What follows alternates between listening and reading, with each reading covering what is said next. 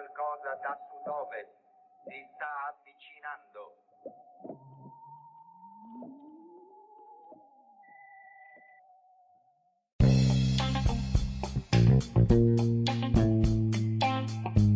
Benvenuto a Stramp, 39 episodio. Prima di leggere le notizie di oggi, venerdì 12 giugno, vi ricordo che questa trasmissione è realizzata grazie ad Anchor.fm, una piattaforma per podcaster del tutto gratuita che vi permette di registrare i vostri audio e di distribuirli su tutte le piattaforme più popolari. Vi ricordo inoltre che potete intervenire direttamente in trasmissione attraverso un messaggio vocale, trovate il link nella descrizione di questa puntata e delle altre puntate naturalmente. Le trasmissioni di Stramp si protrarranno per tutto il mese di giugno per poi riprendere a settembre con un format stabile. Stramp è una rassegna stampa post-apocalittica condotta da me, Vincenzo Russo, in cui si prova a fare una lettura critica spero sempre più collettiva dei fatti del giorno, le notizie, l'attualità e la politica attraverso il racconto che ne fanno i media e i social media naturalmente. Ecco i titoli di oggi, leggeremo le prime pagine dei quotidiani in edicola, intervista a pioggia al Premier Conte, oggi presente su tutti i giornali, io ne ho contate almeno sette. Facebook e Google è la guerra delle notizie, oggi Repubblica dedica uno speciale, ne leggeremo un pezzettino. Ecco la squadra di domani, il nuovo giornale edito da Carlo De Benedetti, leggeremo i nuovi nomi della redazione che si uniranno al direttore già nominato Stefano Feltri.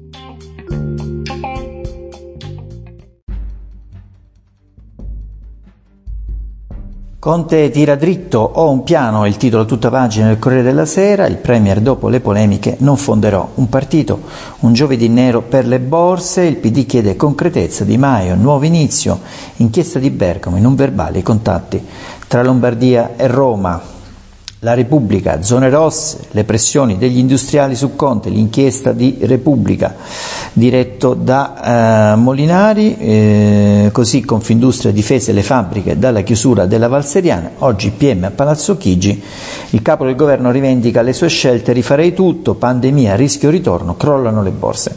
Il Premier 120 miliardi nei cantieri per aiutare l'economia, Facebook e Google alla guerra delle notizie, la strada dell'intesa è possibile, ne leggeremo un estratto a fine trasmissione. La stampa, la pandemia in borsa, bruciati 328 miliardi, Europa a picco, Milano maglia nera, la produzione industriale crolla del 42%, Wall Street perde il 7%, parla il Nobel Spence, fuori dalla crisi solo nel 2022. L'intervista, ne leggeremo tante oggi sui quotidiani eh, in edicola, eh, oggi venerdì eh, 12 giugno, eh, dice il Premier eh, Conte all'attacco, Stati Generali, ecco il piano di Francesca Scianchi. Il messaggero eh, riporta le parole del Premier Conte in virgolettato eh, l'intervista anche sul messaggero, Conte su Alzano, rifarei tutto, l'intervista, il Premier sulla zona rossa ho agito secondo scienza e coscienza, stati generali, ho un piano e vado avanti, grandi opere, voglio l'ok in cinque settimane. Il Fatto Quotidiano, anche lui un'intervista a firma di Luca De Carolis, ma l'apertura è sulle Confindustria e le imprese, furbi, 2600 imprese chiedono la cassa senza averne diritto, chiagne e fotte delle aziende sulla cassa integrazione. L'intervista è riportata in alto a firma di Luca De Carolis, parla Conte, rispondere ai PM su Alzano è doveroso gli stati generali per avere i soldi UE, piano in autunno.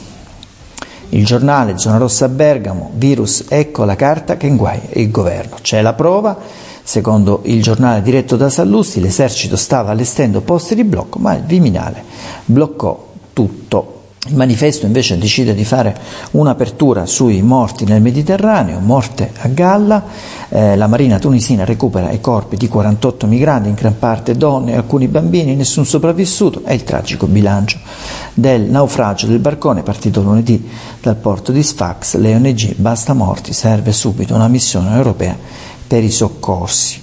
Altro titolo della prima pagina è Le cariche della polizia contro gli operai licenziati nel lab TNT eh, FedEx a Peschiera Borromeo di Milano racconta l'accaduto. La notizia giornale diretta da Gaetano Pedullà scrive a caratteri cubitali, altro che passerelle, ecco come gli stati generali possono cambiare tasse, lavoro e imprese Inizia a prendere forma la redazione del nuovo giornale edito da Carlo De Benedetti, si chiamerà domani, il suo direttore è Stefano Feltri, si fanno già nuovi nomi, arrivano nuovi giornalisti dall'Espresso e dal Foglio principalmente. Secondo un articolo del sito L'Inchiesta ci sta, si sta un po' allontanando dal modello Repubblica, quindi si chiedono Carlo De Benedetti cosa, cosa dirà di questi new entry. Eh, Dall'Espresso arrivano Emiliano Fittipaldi, Giovanni Tizian, Stefano Vergine, dal Foglio Mattia Ferraresi e Nicola Imberti. Inoltre lo stesso direttore ha affermato in, una, in un'intervista, in una delle sue ultime interviste, che affiderà a Daniele Erler, un giornalista, anche lui con un passaggio al Fatto Quotidiano, il compito di sviluppare nuove idee e modelli di business. Tanti giovani quindi, ma per ora ancora nessun nome di donne, anche se il direttore ha promesso che una consistente parte della redazione sarà in rosa. Parliamo di innovazione, parliamo di notizie, parliamo di giornalismo e dei grandi eh, colossi americani della tecnologia, dei social network, Facebook e Google, alla guerra delle notizie. Eh, c'è uno speciale su Repubblica, ne leggiamo un pezzettino a firma di Federico Rampini, assediato dall'opinione pubblica progressista, contestato da un numero crescente dei suoi dipendenti per la sua neutralità verso Donald Trump, il fondatore di Facebook allunga un ramoscello di ulivo verso quel mondo che lo ha considerato un predatore, la stampa.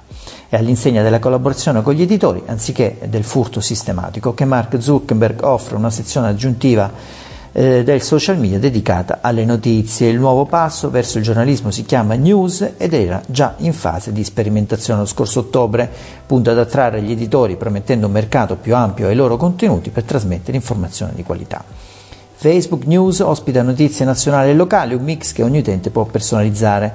Abbiamo lavorato con alcune delle migliori testate negli Stati Uniti, spiegano al quartier generale della Silicon Valley, per ospitare i loro migliori contenuti su Facebook News, report originali di oltre 200 editori su temi generali e di attualità, incluse migliaia di testate locali, giornali specializzati in scienza o finanza o quelli che seguono gruppi etnici come afroamericani e ispanici. Su Facebook News ci saranno inoltre le notizie del giorno selezionate da un team di giornalisti assunto dalla società. Zuckerberg lancia questa operazione fiducia anche per appacificarsi con i lettori in un periodo teso. Come fonte di notizie Facebook è stata talvolta superata da Twitter anche grazie all'uso che Donald Trump fa dell'altro social media. Il confronto con Twitter è diventato politicamente scomodo quando Jack Dorsey, a differenza di Zuckerberg, ha osato prendere le distanze da Trump fino a segnalare i suoi tweet controversi o menzogneri con appositi avvisi agli utenti. Una decisione che ha scatenato le accuse da destra. Molti dipendenti di Facebook però vorrebbero vedere più attivismo anche da parte del proprio fondatore. La collaborazione che Facebook offre ai media che generano contenuti come giornali è una lettura rispetto a Google dove si continuano a trovare articoli senza pagare il costo della loro produzione. Lo scenario generale rimane quello di una crisi seria per i media americani. Già quattro anni fa Google raggiunse una soglia simbolicamente potente, un fatturato pubblicitario che è il quadruplo di tutti i quotidiani d'America messi insieme, la eh, tiratura complessiva della carta stampata negli Stati Uniti è scesa dai 62 milioni di copie quotidiane di mezzo secolo fa a meno di 30 milioni. Le catombe dei giornali continua, ne sono scomparsi 1800 in 15 anni, il destino di alcuni tra i sopravvissuti è emblematico. The Washington Post è stato rilevato per 250 milioni di dollari dal chief executive di Amazon, mm, Jeff Bezos, che può ripianare le perdite senza che questo scalfisca il suo patrimonio personale numero uno mondiale, così come Robert Martin ripiana le perdite del Wall Street Journal grazie ai profitti di Fox e così via si fa e quindi abbiamo visto come Zuckerberg lancia questa operazione anche per far pace con i lettori che gli hanno contestato la neutralità verso Trump. E il colosso dei social media sceglie la strada opposta rispetto al motore di ricerca, pagherà gli editori anche di stampa locale per avere i loro articoli. E su questo naturalmente eh, posso mh, parlarne anch'io, anche, anche di più rispetto a Federico Rampini, visto che sono tra i, i protagonisti eh, della scena italiana, infatti eh, come, di consueto Facebook inaugura questi progetti negli Stati Uniti per poi portarli in tutta Europa. Eh, Facebook ha già da anni avviato il Facebook Journalism Project, di cui anche la testata per cui lavoro ne fa parte e sono sempre stati favorevoli ad un coinvolgimento degli stessi editori nel processo di eh, fruizione delle notizie sui social network. Ma ne, eh, ne parleremo magari ampiamente in una puntata dedicata solo a queste, a queste tematiche.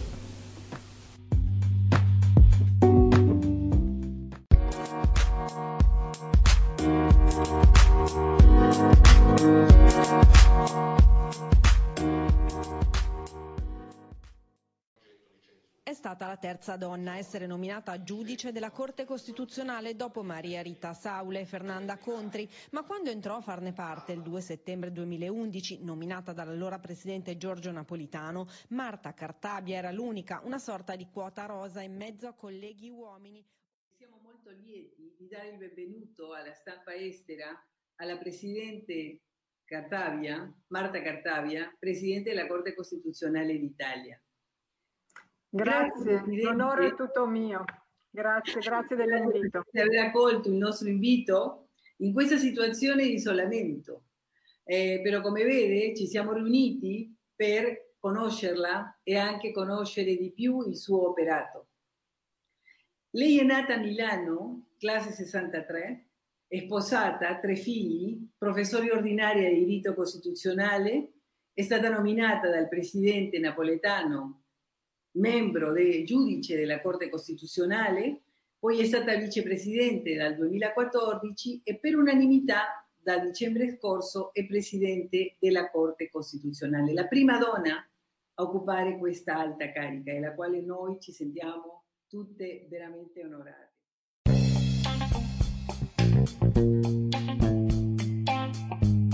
Abbiamo letto, Conte ha dovuto rassicurare le forze del sistema, ha rilasciato più di un'intervista oggi sui giornali, l'avete sentito, dice non fonderò un partito, con queste parole sembra rassicurare anche il Partito Democratico, Di Maio, 5 Stelle, che sarebbero i partiti a venire intaccati maggiormente da questa eventuale forza che oggi i sondaggi registrano intorno ai 12-14%. Io invece Sostengo da tempo che Conte potrebbe essere il vero capo dei 5 Stelle, potrebbe risollevarli da questa crisi strisciante che è iniziata almeno dalla debacle delle elezioni europee, a cui sono seguite poi le dimissioni del capo politico Luigi Di Maio.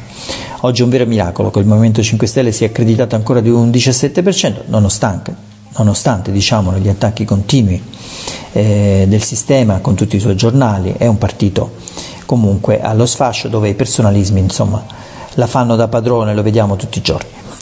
Eh, un'idea buona sicuramente da rifondare, da ripensare, ma chi eh, dovrebbe avere interesse in un Movimento 5 Stelle più forte di sicuro appunto non il sistema, l'establishment con i suoi giornali, tv, opinionisti a seguito.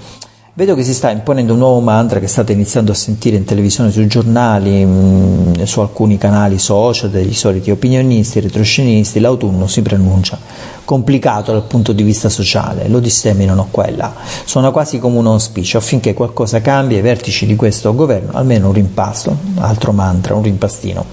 Ora vi ripeto, accantonato Mario Draghi, che poi nessuno mai l'ha consultato per un eventuale governo, poi sostenuto da chi? Dalla Meloni fino a Salvini e il PD tranne i 5 Stelle, la vedo un po' difficile.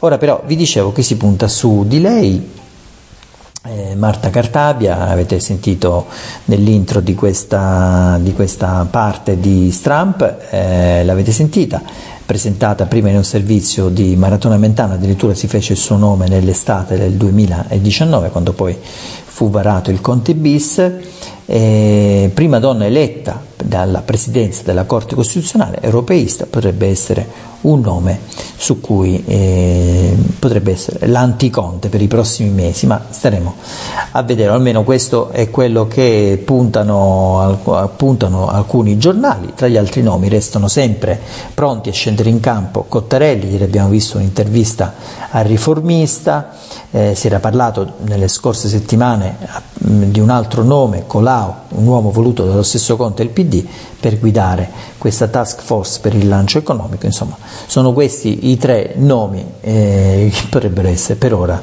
eh, sono gli anticonte almeno per buona parte eh, dell'opinione pubblica, per buona parte dei giornali. E con questo per oggi è tutto, io vi ricordo che eh, se vi è piaciuta questa puntata di lasciare un feedback sulla piattaforma Apple, potete lasciare le stelline oppure potete scrivere un commento, è molto importante, lo dicevo all'inizio della trasmissione, perché mi aiuterà a capire meglio che tipo di format eh, dovrà avere in maniera stabile Stramp da settembre dopo la pausa estiva. Con questo vi, da, vi saluto, vi do appuntamento. A domani.